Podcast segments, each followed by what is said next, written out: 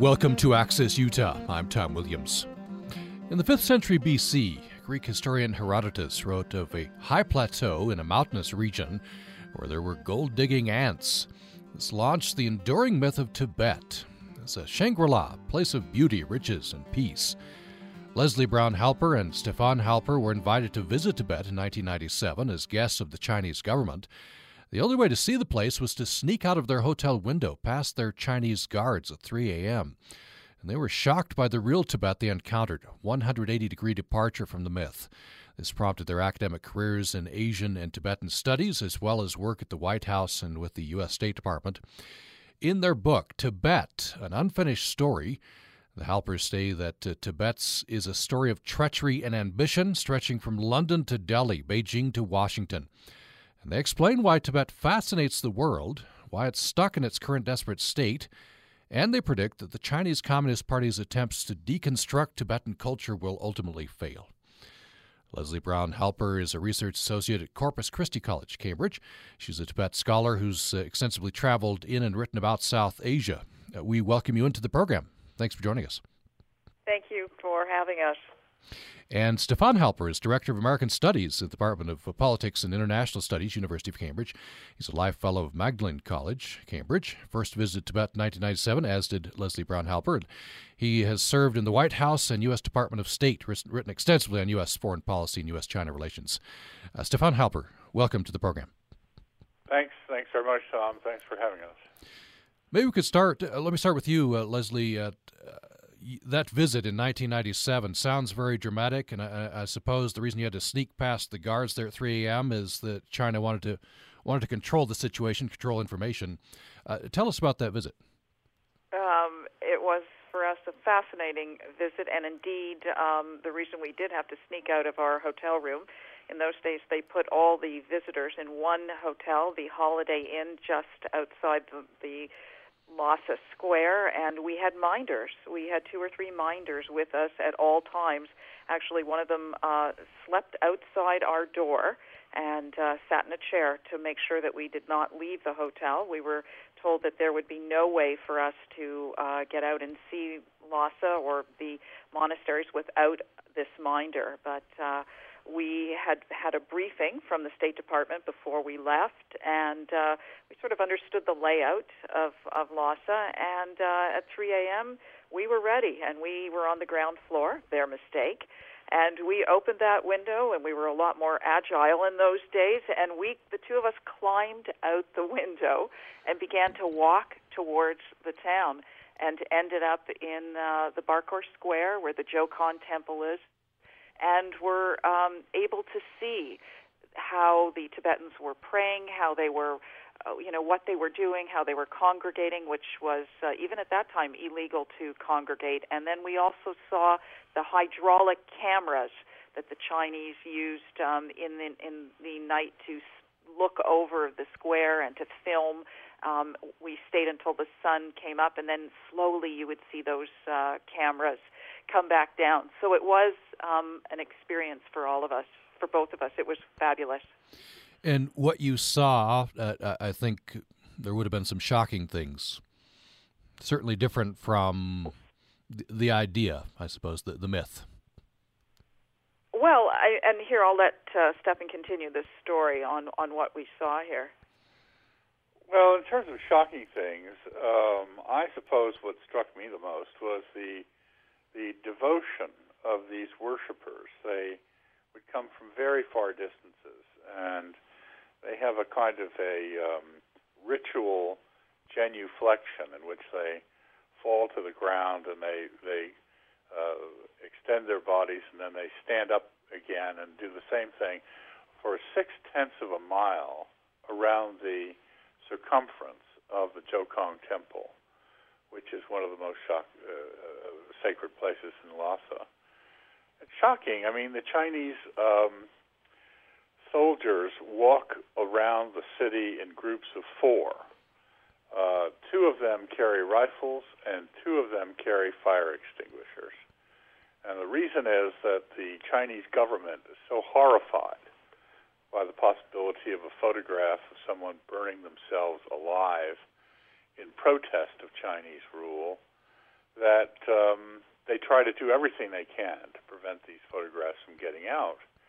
But as you know, uh, there have been 130 people who've killed themselves by burning themselves to death since 2009. Actually, four of them just this year.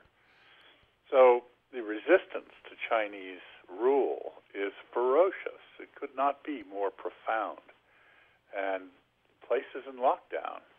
Hmm. When you walk through the monasteries and you sort of talk with the, the, the monks, they're afraid to talk to you because even in the monasteries, even in the stairwells, uh, everything is recorded and there are video cameras.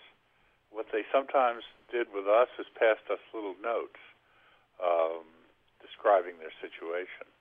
But yeah, I mean, the place was so shocking that when we came back, uh, uh, we wrote uh, some editorials which were highly critical, and the Chinese made it clear that we weren't to be invited back. Mm-hmm. Although we did manage to. Uh, well, we got back anyway. we did manage to get back in. Yeah. Uh, Lezlee, I, I wonder the it's just incredible what uh, China is trying to do here. I think nothing less than, as you put it, uh, deconstructing Tibetan culture. Eh, eh, how are they trying to do this? Well, I think that you that uh, you have to remember that the Chinese have always said that uh, Tibet is an inalienable part of uh, China, but that basically does not mean um, that that Tibet really was a part of China, and they do have their own separate uh, language and separate culture. And what the Chinese are doing systematically, uh, step by step, is taking away their language so that the Chinese school children are not learning. They don't have textbooks. There's nothing written in Tibet in Tibetan. They're learning first Chinese and then they're learning English. So that's one of the ways that they're deconstructing the culture. The second idea is that the the Tibetans are not allowed to practice their religion. So if if you have a picture of the Dalai Lama, you'll be taken away and put in prison. So, uh, and there's these monks that are now in the monasteries. This is just for show. It's like a Disneyland. Uh, these Chinese that come to visit, they buy tickets, they go into the monasteries or they go into the sacred temple, the Jokhang temple, and there's nothing there. These are shells. So, step by step, the Chinese. Um, are trying to take away the culture, the language, the history. The history books that the Tibetan children are reading are it's that's not about the Tibetan history and and the identity in the Tibetan history that was separate. This is a Chinese revisionist history about what the Chinese would like Tibetan children um, to learn. And so there's no higher education for these children, if, even if they wanted to go on and, and wanted to learn any sort of their language or their history. So, yes, this is a complete colonization um, and deconstruction of the Tibetan culture. There's no question about that. Mm. Stefan, uh, it occurred to me why did China want Tibet? Where, where did this idea come from that Tibet is is so crucial to be a part of part of China? I guess no comparison could be Mongolia. Yeah, I suppose you could make a comparison with Mongolia, but uh, Tibet's a very large space. It's larger than the country of France. It's um, as you, as you know, it's, it's high mountains. The Himalaya uh, in those areas are, are in the 20,000 foot range, uh, and that means that there's enormous amounts of fresh water that come down from these mountains, and in this case, the Chinese use that water to uh, lubricate all of central China without Tibetan water, uh, Chinese agriculture and a good portion of southern and central China would be difficult, if not impossible. Second thing is the Chinese felt there were minerals that they could uh, extract from Tibet, and they've been busy uh, developing the infrastructure to do that. That means mines and railways and other forms of transporting uh, minerals out. but I think the main point is that China has been in a a kind of a contest with Tibet for thousands of years over which whether it was China or Tibet that was actually the dominant uh, player. At times, in what has been described as a priest patron relationship, the Chinese uh, sought spiritual and uh, religious uh, endorsement from the Tibetans. And at other times, the Chinese had the, the primary relationship. So it went back and forth. Uh, but China has the view that Tibet was part of the greater motherland. And by the way, this is not just the communists. I mean, it's not just Mao Zedong. The nationalists under Chiang Kai shek had the same view, uh, and the Qing dynasty before that. So you have uh, an extensive history here in which China has had in its mind the idea that Tibet was somehow part of China, and the Tibetans, as Lezlee says, had a very distinct culture, different language, different practices, different religion, uh, different customs and communities, and that is what is at issue today, is China's attempt to sort of uh, reduce this. And my husband and I like to say that facts are stubborn little things. And the fact here is that as much as the Chinese say, "Oh, Tibet was always uh, a part of China," it's it's simply not true. History shows that. Hmm. I wonder though, and and you're, I guess, somewhat hopeful. Um, you say the Chinese Communist Party's attempts to deconstruct Tibetan culture will ultimately fail when I read that, of course, gave me a bit of hope. I think uh, most in the West are outraged by by this. It offends our, at least our sensibilities, but uh, we have a very short attention span, and we're, we're, you know we're crises pop up. We're on to the next thing. Chinese can't can't they afford to to wait this out over decades and maybe centuries if if need be? Well, you raise a good question. I mean, the Chinese is, uh, are known for their very uh, great uh, patience and long-term planning on these things. But the point I think that needs to be made, and, and that should give many of us a measure of encouragement, is that China has no shortage of difficult issues confronting it right now. It has problems in the South China Sea.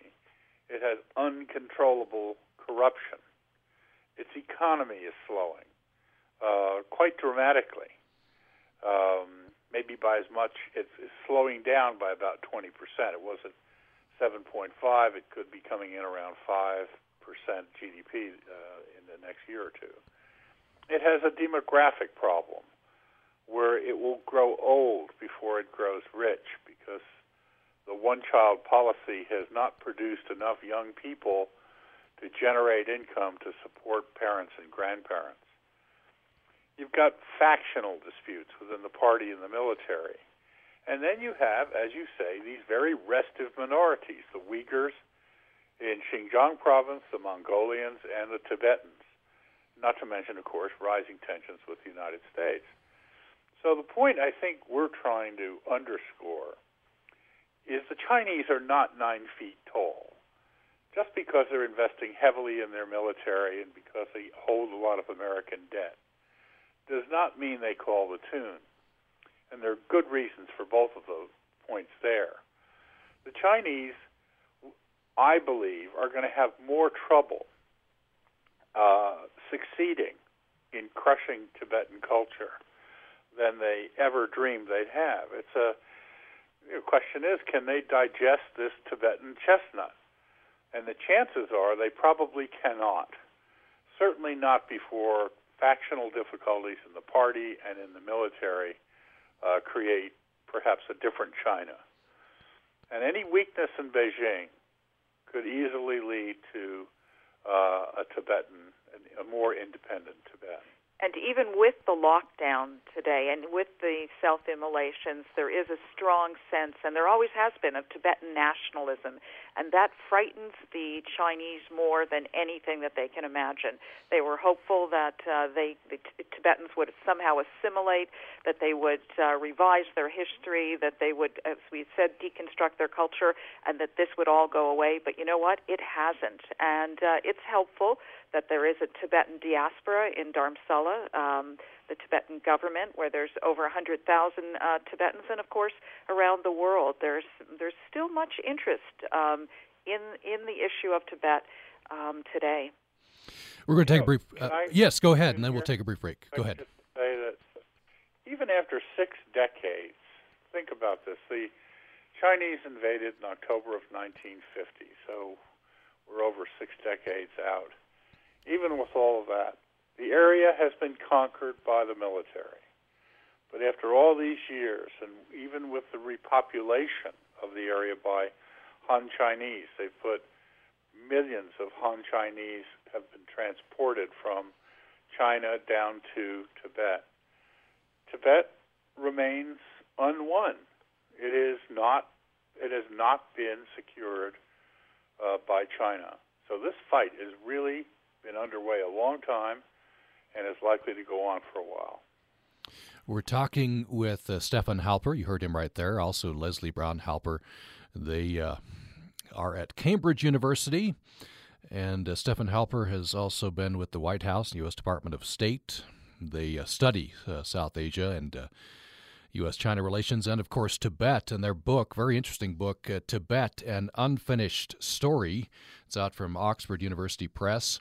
The Financial Times says this book, based on recently declassified documents, is as gripping as a spy thriller. And we'll get into talking about that. In some places, it literally is a spy thriller. Uh, some very interesting history of Tibet we'll get into. And we'll talk about what does Tibet mean? What is the idea of Tibet? It's a very powerful idea. The Halpers talk about uh, this giving uh, Tibet soft power to combat the hard power that uh, China is wielding there.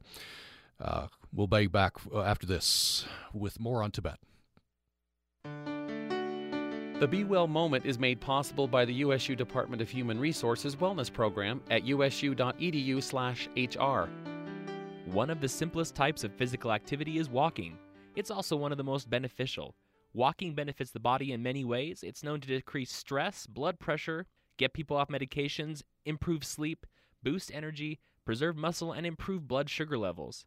Many state and national campaigns encourage 10,000 steps per day, so walk to work, walk at lunch with a friend, or just have a walking meeting. If you've been inactive for a while, try to walk more steps than the day before. Over the past four years, my pedometer has become my exercise buddy. It's always there for me, rain or shine. Let's start walking and let the results take care of themselves. Less traffic, healthier bodies, and cleaner air.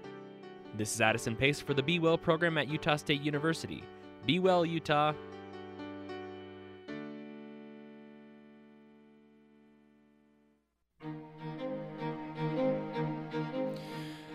Thanks for listening to Access Utah. I'm Tom Williams. We're talking about Tibet, that fabled land, a troubled land as well. And a new book is out, Tibet, an unfinished story. It's by Lezlee Brown Halper and Stefan Halper. They're at uh, Cambridge University and are scholars of uh, Asia, and uh, including Tibet, of course. Uh, we are talking about Tibet on the program today. And if you have a question or comment, we are opening the phone lines right now. Hope that you will join the program if you have an interest in uh, Tibet. I think as a lot of people do. Uh, the number is 1 800 826 1495. 1 800 826 1495. Or you can join us by email to upraccess at gmail.com. upraccess at gmail.com. The Halpers in their book explain why Tibet fascinates the world, why it's stuck in this current desperate state, and they predict that the Chinese Communist Party's attempts to deconstruct Tibetan culture will ultimately fail. Um, I, I wonder if you could tell me about the idea of Tibet. This is an enduring idea, the, the, the myth uh, side of this. I was interested in the prologue to the book for one example. FDR uh, named Absolutely. a retreat uh, Shangri La. He he was uh, and he was much struck by the book Lost Horizon. Um, I'll give you a little brief uh, history here for your listeners. Um, as you mentioned in your open, the myth starts in the 5th century with Herodotus, a Greek scholar and historian who have claimed to um, travel to this uh, high mountainous plateau and see gold digging ants. Of course, even today, um, we're not sure what the gold digging ants are, but you do see this this theme reappear in, in much of the history about Tibet. Um, in later in the 14th century, uh, a Franciscan uh, missionary or Doric uh, wrote about Tibet, and he wrote about a land where he saw otherworldly beings, where there was free flowing wine and abundance of food. Uh, he saw sky burials. He claimed to see women with uh, teeth as long as boar's tusks, and and these images began to fuel this idea that Tibet was mystical and and as I said, otherworldly. Um, this went on for a few centuries, but the Tibet was not really sort of opened to the West until Sir Francis Younghusband, in service to Victorian England, uh, opened it up, and Lhasa was forced to sign a treaty with the Brits. And uh, but it, quite interestingly, Younghusband um, had an epiphany in the silence of the mountains right outside of Lhasa. He returned back to Britain and uh, began a life of spirituality. But interestingly, what happened there was these British views now of Tibet in the dinner tables of the high tables of Oxford, Oxford and Cambridge, they began to meld sort of uh, into this wider Western view. And in 1933, uh, you have James Hilton uh, bringing out his book Lost Horizon. And now what you saw that Shangri-La became part of the vernacular. Uh, it was an international bestseller and uh, people now saw the magic and the mystery of Tibet. Uh, a few years later, in 1939, Himmler uh, sent an expedition to uh, to Tibet looking for the roots of the Aryan race. Um, there's a fabulous archive of that trip of that expedition in the Hoover Institute in Stanford University. They measured faces and hands and took casts of uh, of fingers and toes of the Tibetans, and uh, they took thousands of photographs. They skinned their animals. They put up their flags. Uh, they claimed to see the gold digging ants. Um, and then, of course, Roosevelt, who also had read uh, Lost Horizons. Um, we did some archival work. We saw the letters between James Hilton and Roosevelt. Uh, Roosevelt actually quoted a whole passage from Hilton's book in his 1937 Chicago speech. And then he was looking for his mountain retreat outside of Washington, D.C., in the Catoctin Mountains. And he gets up there on this warm April day in 1942, and he looks around and he says, This is Shangri La. And that's what he names the retreat. It was later renamed uh, Camp David, as we know it today, after Eisenhower's, uh, Eisenhower's grandson. So you can see there's a whole history that brings us right up to um, the 19 the end of the 1940s here when the Chinese invaded then 1950 and it is a fabulous story of Tibet Tibet right now I wonder, uh, Stefan, if you could talk about, you know, sort of bring it forward uh, to today. Uh, I have in my mind this sort of this artificial Tibet, this Disneyland Tibet that you talked about. Yeah. Uh, many yeah. Chinese tourists come and they what they see is the you know the sort of the shell, the the the, the sham. Right. And then the real spiritual uh, authenticity lies in, uh, of course, with the Dalai Lama and uh, and and in the minds yeah. and hearts of people. Um, let, let me uh, say a couple things. Um, one thing is that I wondered. I, I think your listeners might be curious as to why uh, the Germans went out to Tibet to try to find the roots of the Aryan race. I mean, it sounds like a really bizarre thing to do. Uh, but there was a reason for that, and that is that they believed that Tibet was populated after the lost city of Atlantis in the middle of the Atlantic Ocean, which is, of course, itself a myth.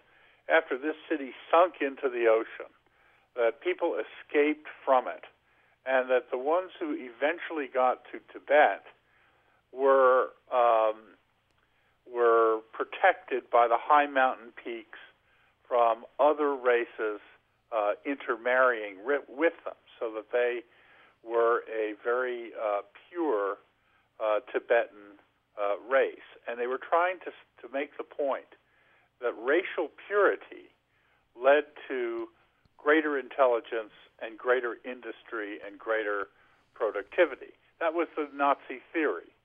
And so that's why they went out there to try to see if they could confirm that and I and I mean it's one of the more bizarre, remarkable theories in modern uh, history. But but there it is.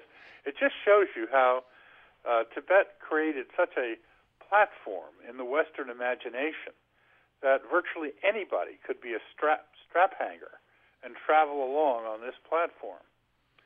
Now, as as the myth of Tibet continued through time, um, what we've seen is that that the the idea of Tibet as a Shangri-La, as a remote kingdom uh, in which wisdom and rationality and hope uh, remained uh, the, the, at the center. This this is what has carried the idea of Tibet through to today.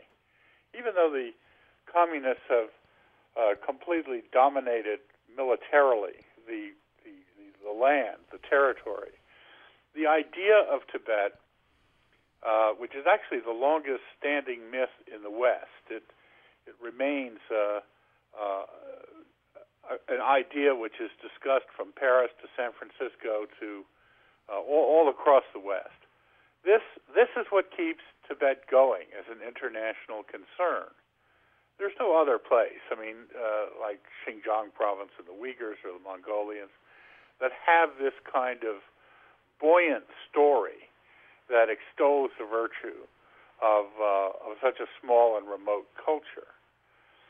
So we've had that, and it's a factor, and it's and it has created uh, in, in international affairs a kind of moral condemnation of the Chinese for what they're doing there. Chinese brutality is broadly condemned. And this is the soft power that we talk about in the book. Um, it, um, it's a unique soft power that Tibet exercises, the moral it is the power of moral condemnation, and it has actually slowed China's progress in global affairs because people question the values that the Chinese have and the, you know, the kind of governance which they impose upon their populations. Because the more China tries to suppress the myth, the more, in fact, Beijing is helping to sustain it. And this is why Tibet, uh, this is the power of moral condemnation. As Steph says, this is the soft power. Hmm. Uh, do you, how do you think this will affect uh, the Communist Party's grip on power, the progress of, of, of China going forward? Will this actually affect, bend the curve, as it were, the future of China? I'm not sure that it will affect the future of China, but it would it's certainly going to be a thorn um, in China's side. China wants to be a main player at the big table, you know, uh, and every time the issue of human rights comes up, um, and it's not just uh, what's going on, say, in Tibet.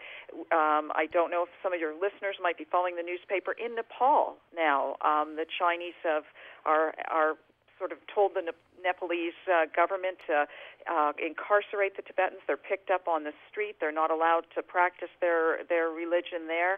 So, um, and this all has to do with human rights. So, the more China does this type of thing, um, denying people their right to to to speak their language or practice their religion, uh, the more it's going to be difficult for China.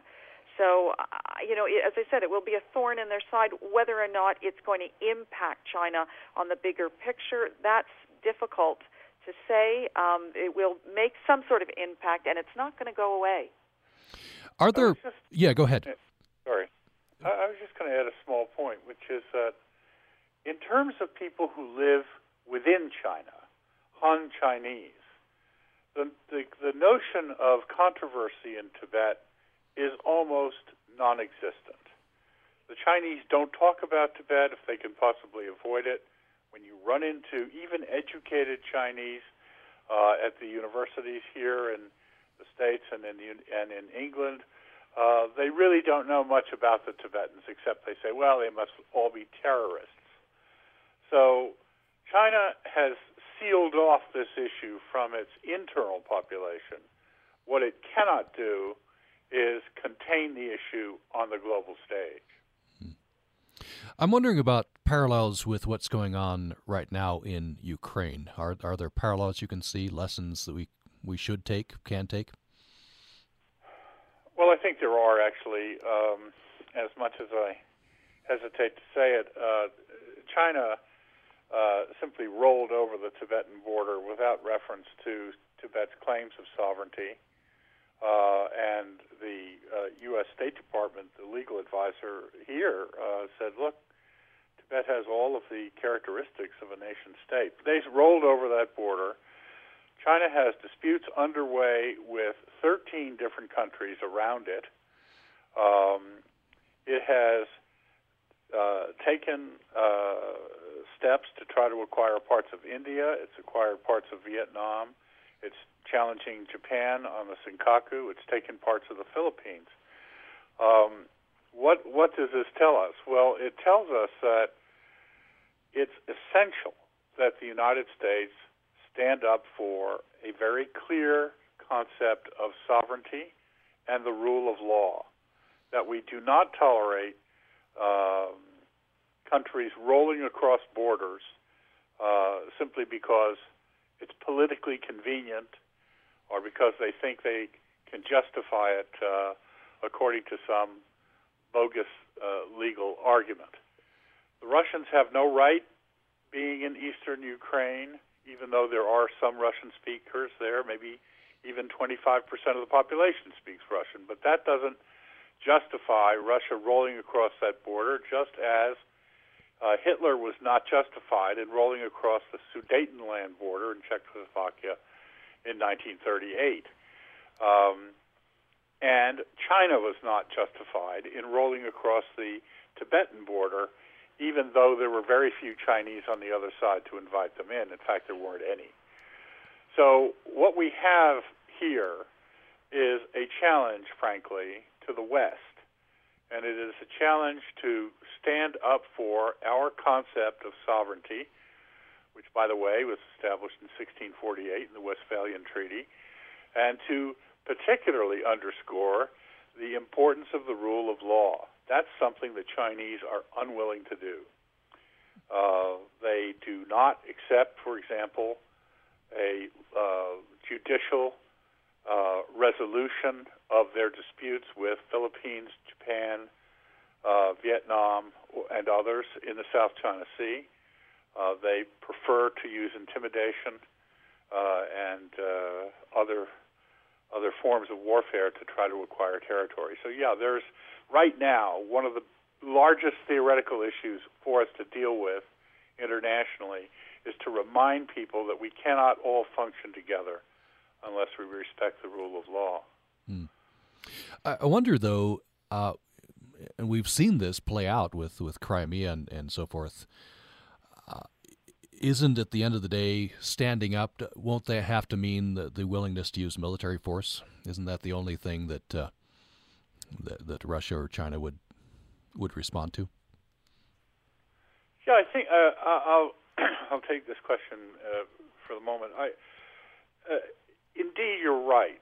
Um, now Obama did the right thing when he just said in, in Japan yesterday that we stand by the U.S. Japan uh, Security Treaty, Article 5 means that we will support the Japanese if China attacks or tries to seize the Senkaku Islands. Frankly, this will have this will go some distance in stabilizing affairs in East Asia. It will remind the Chinese that this is not low-hanging fruit. They can't just grab it. It will be very costly. And I think that uh, going to the Ukraine, um, the idea that American paratroops have been put into Poland, Lithuania, Latvia, and Estonia, uh, although not very many, but they're there. They're a tripwire. They they establish a red line, a real red line, that the Russians cannot cross. I would have been in favor of having U.S. exercises in eastern Ukraine together with Ukrainian forces and NATO. This administration thought that was a bit too provocative. Uh, fair enough, but the result is that we've we've got a much messier situation right now than we we would have had had we acted a little bit sooner. We're going to take another brief break, and we're we'll be back talking about Tibet. The, the book is Tibet: An Unfinished Story. Very interesting book um, and uh, investigates many questions, including uh, why Tibet fascinates the world, this enduring myth, this uh, Shangri La, why it's stuck in the current desperate state, The prediction they give, though, is somewhat hopeful. The Chinese Communist Party's attempts to deconstruct Tibetan culture will ultimately fail, they say. My guests are Lezlee Brown Halper and Stefan Halper, uh, who are at Cambridge and uh, study uh, South Asia and, and these areas. Uh, if you'd like to join the conversation, hope that you will at 1 800 826 1495 or email upraccess at gmail.com. We'll get into some of this fascinating history, the, the spy stuff, which is fascinating. One question investigated in the book is it really possible that the conservative anti communists who formed the China lobby in Washington stopped the Truman and Eisenhower administrations from openly helping Tibet to resist Chinese communists? And what was the CIA's role? We'll get into those questions following the break. On the next Humankind, we hear from John Bogle, founder of Vanguard. He's one of the world's most successful investors and at the same time a fierce critic of big business. Also, former New York Times reporter Chris Hedges discusses how our media culture can make it hard for people to distinguish between reality and fantasy. I'm David Freudberg. Join us for Humankind. Thursday night at 8:30 on Utah Public Radio. Waste not. Fertilizers and yard waste, such as grass clippings or leaves that are swept down our storm drains, contribute to the amount of nutrients in our rivers and lakes. The increased nutrient levels can harm fish and other wildlife. We can improve water quality by sweeping up fertilizers and clippings off our sidewalks and driveways to prevent them from running into storm drains. Waste Not is made possible by the Logan City Public Works Water Conservation Department. Information at loganutah.org slash publicworks.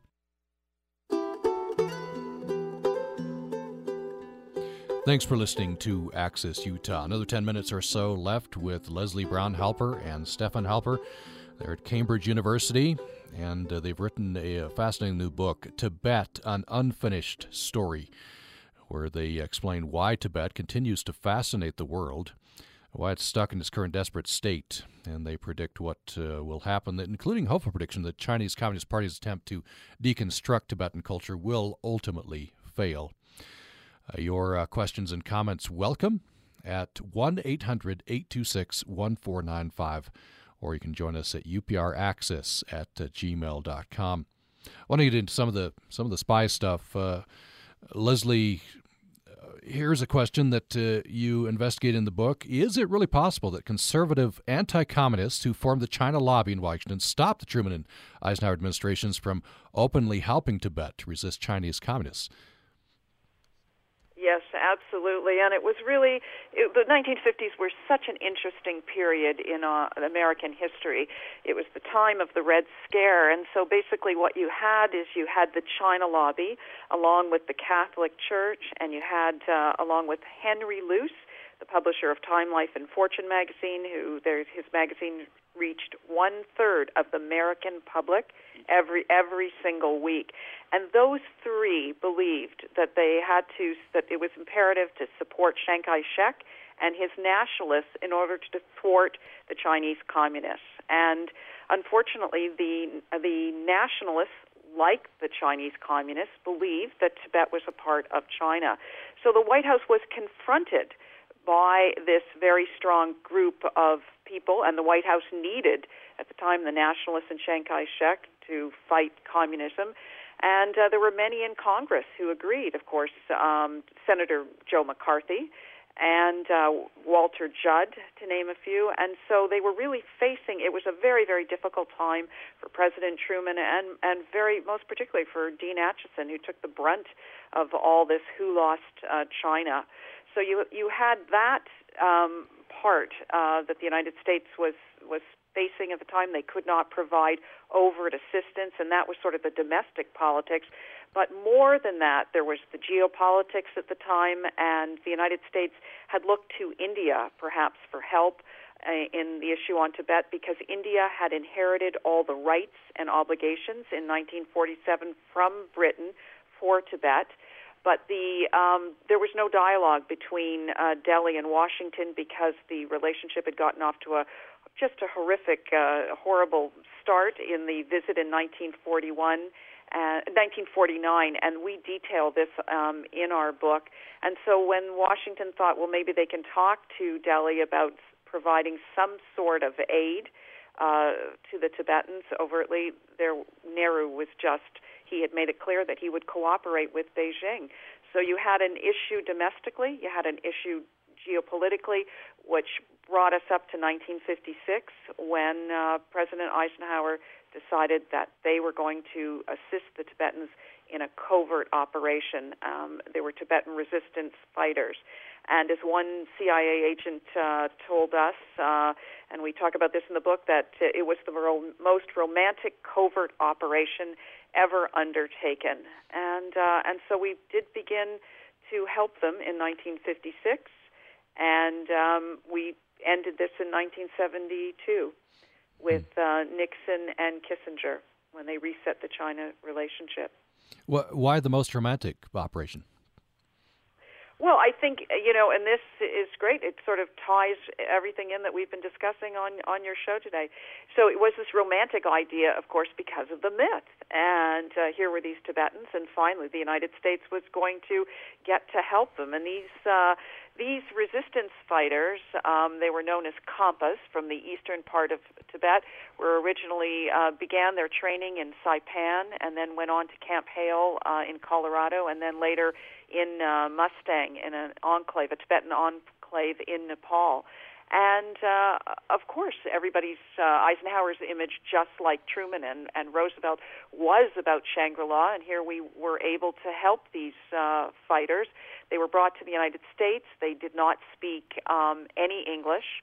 Uh, they did not understand the concept of a 24-hour clock. We talked to uh, former CIA operatives, one in particular who was there at the training when the first group of men, a small group, got off the plane in Saipan. They had no idea where they were going. The uh, windows were blacked out in the plane. They saw on the wall an object with st- uh, stick black, you know, sticks going around with numbers. They had no idea that was a clock. The men were mesmerized. But the difficulty of that was that when the you when the covert when the CIA went to train them, they didn't understand this concept of 24 hour of the clock or time. So they were saying, well, we're going to do air drops or airdrops, uh, and they said, well, we don't, you know, we don't understand this time. They had no watches. They didn't speak English, and they had no formal education, so they had to be taught um, their Tibetan grammar, which had to be translated back into English before they could even learn to code and decode or use Morse code. So it was for the for the agency a very very difficult, daunting task. But you know what? We did it, and these men did bring back important information um, to uh, to not only the agency, but it was presented uh, before the NSC, which helped the United States. We understood more what was going on about Mao's collectivization programs, about the fact that there were 85,000 Tibetans killed within a five-year period. So it, it, in the end, it, it did it was good. Hmm. Can I just add a quick thing? Yes.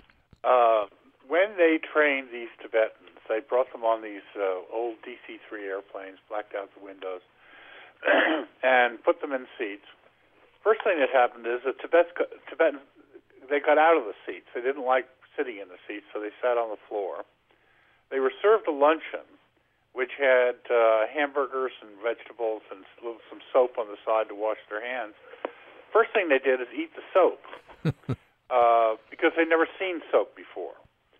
So this gives you an idea, really, of how primitive these folks were and how much training they had to go through. When Lezlee's talking about them not understanding numbers, what that means is they couldn't understand the coordinates at which these airdrops would go forward. In other words, they didn't know where they would find parachutes coming down with ammunition, food, supplies, and so on.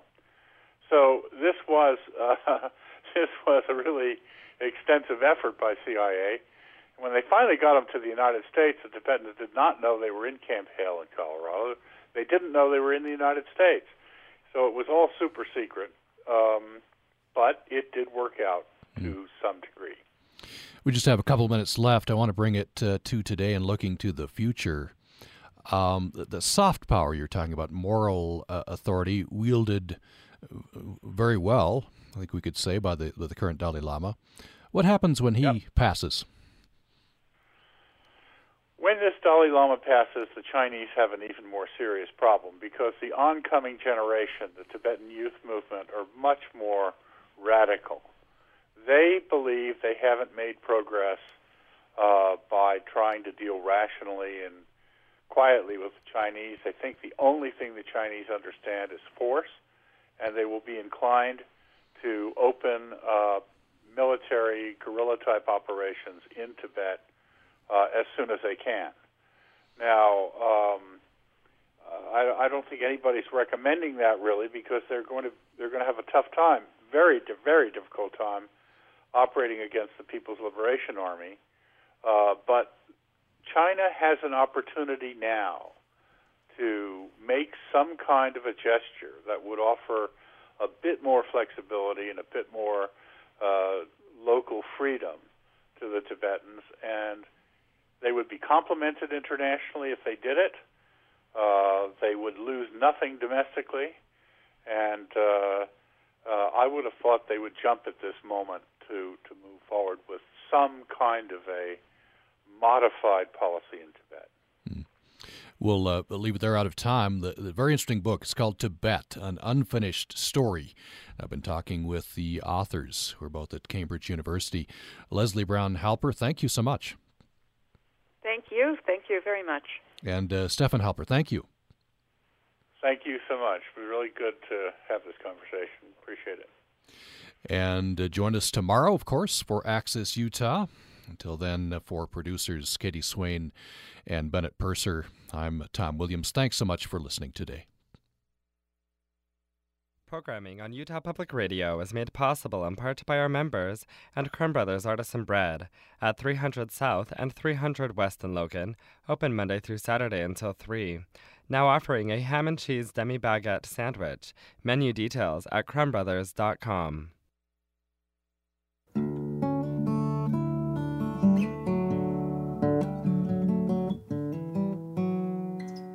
Utah Public Radio presents StoryCorps, an oral history project in conjunction with the National Library of Congress, recorded in May of 2013 in St. George.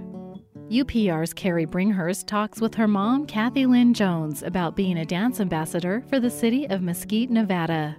I belong to a senior dance team called the Mesquite Toes. Our average age is 69 and a half. I've only danced with them for three years, but they celebrated their 10th year anniversary this year. It started as an exercise class at the rec center. Out of the 10 beginners, five of them are still dancing.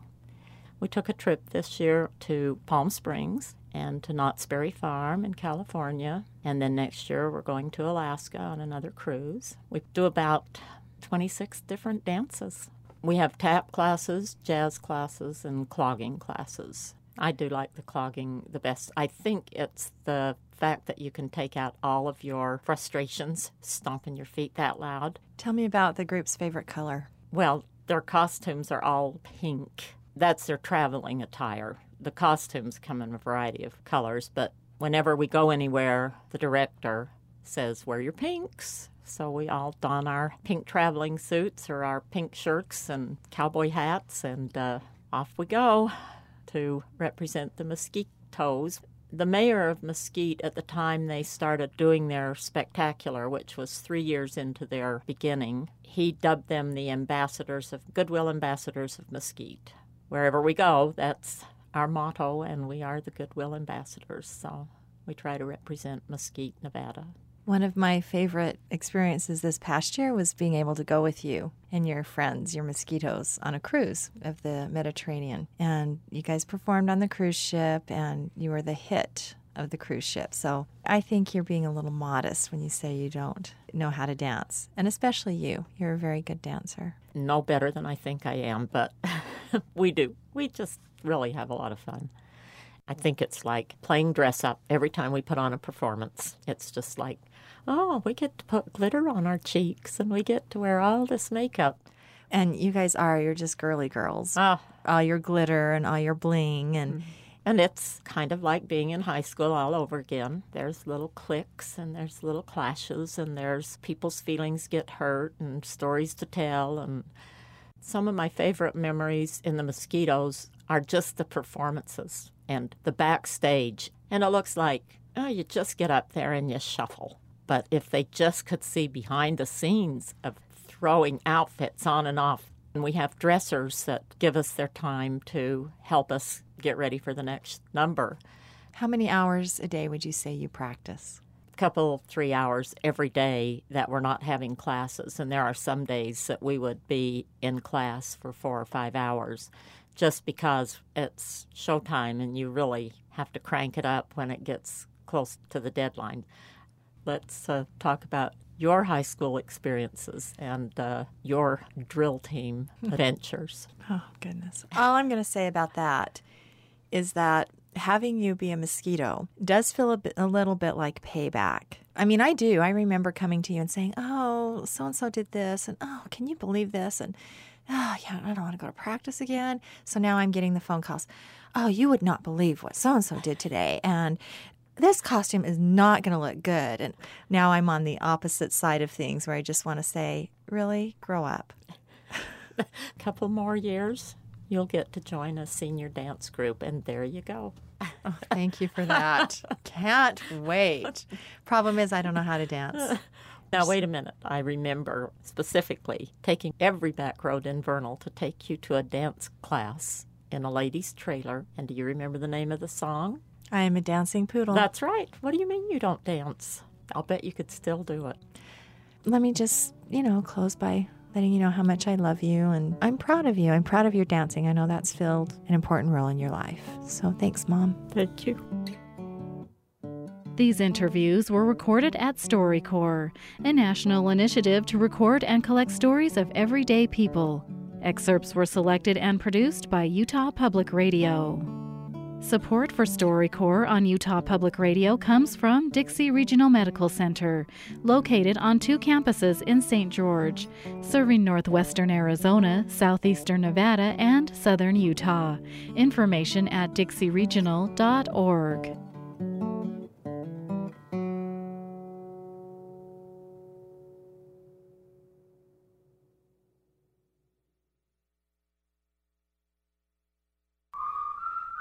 UPR explores what your home says about you in its new series, My Address Is.